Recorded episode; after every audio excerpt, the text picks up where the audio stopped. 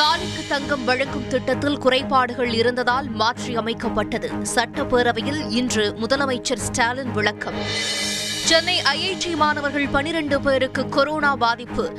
சுகாதாரத்துறை செயலாளர் ராதாகிருஷ்ணன் இன்று நேரில் ஆய்வு. அனைத்து சட்டமன்ற தொகுதிகளிலும் மூன்று கோடி ரூபாய் மதிப்பீட்டில் சிறு விளையாட்டு அரங்கம்.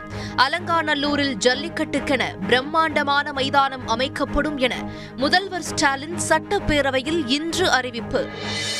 எனது காரில் தவறுதலாக ஏறி கமலாலயம் சென்று விடாதீர்கள் என சட்டப்பேரவையில் இன்று உதயநிதி எம்எல்ஏ நகைச்சுவை பேச்சு. எங்கள் கார் எம்ஜிஆர் மாளிகைக்குத்தான் செல்லும் என ஓ பன்னீர்செல்வம் பதில்.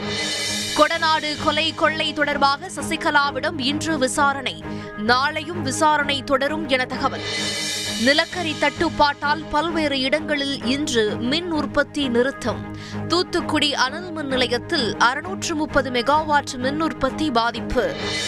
குஜராத் வந்த இங்கிலாந்து பிரதமர் போரிஸ் ஜான்சனுக்கு உற்சாக வரவேற்பு. காந்தியின் சபர்மதி ஆசிரமத்திற்கு இன்று சென்று கைராட்டையில் நூல் நூற்றார். நாளை பிரதமர் நரேந்திர மோடியுடன் சந்திப்பு. மரியூபோல் நகரை முழுமையாக கைப்பற்றியது ரஷ்யா. பொதுமக்களின் உயிரை காப்பாற்ற ரஷ்யாவுடன் பேச்சுவார்த்தைக்கு தயார் என உக்ரைன் இன்று அறிவிப்பு.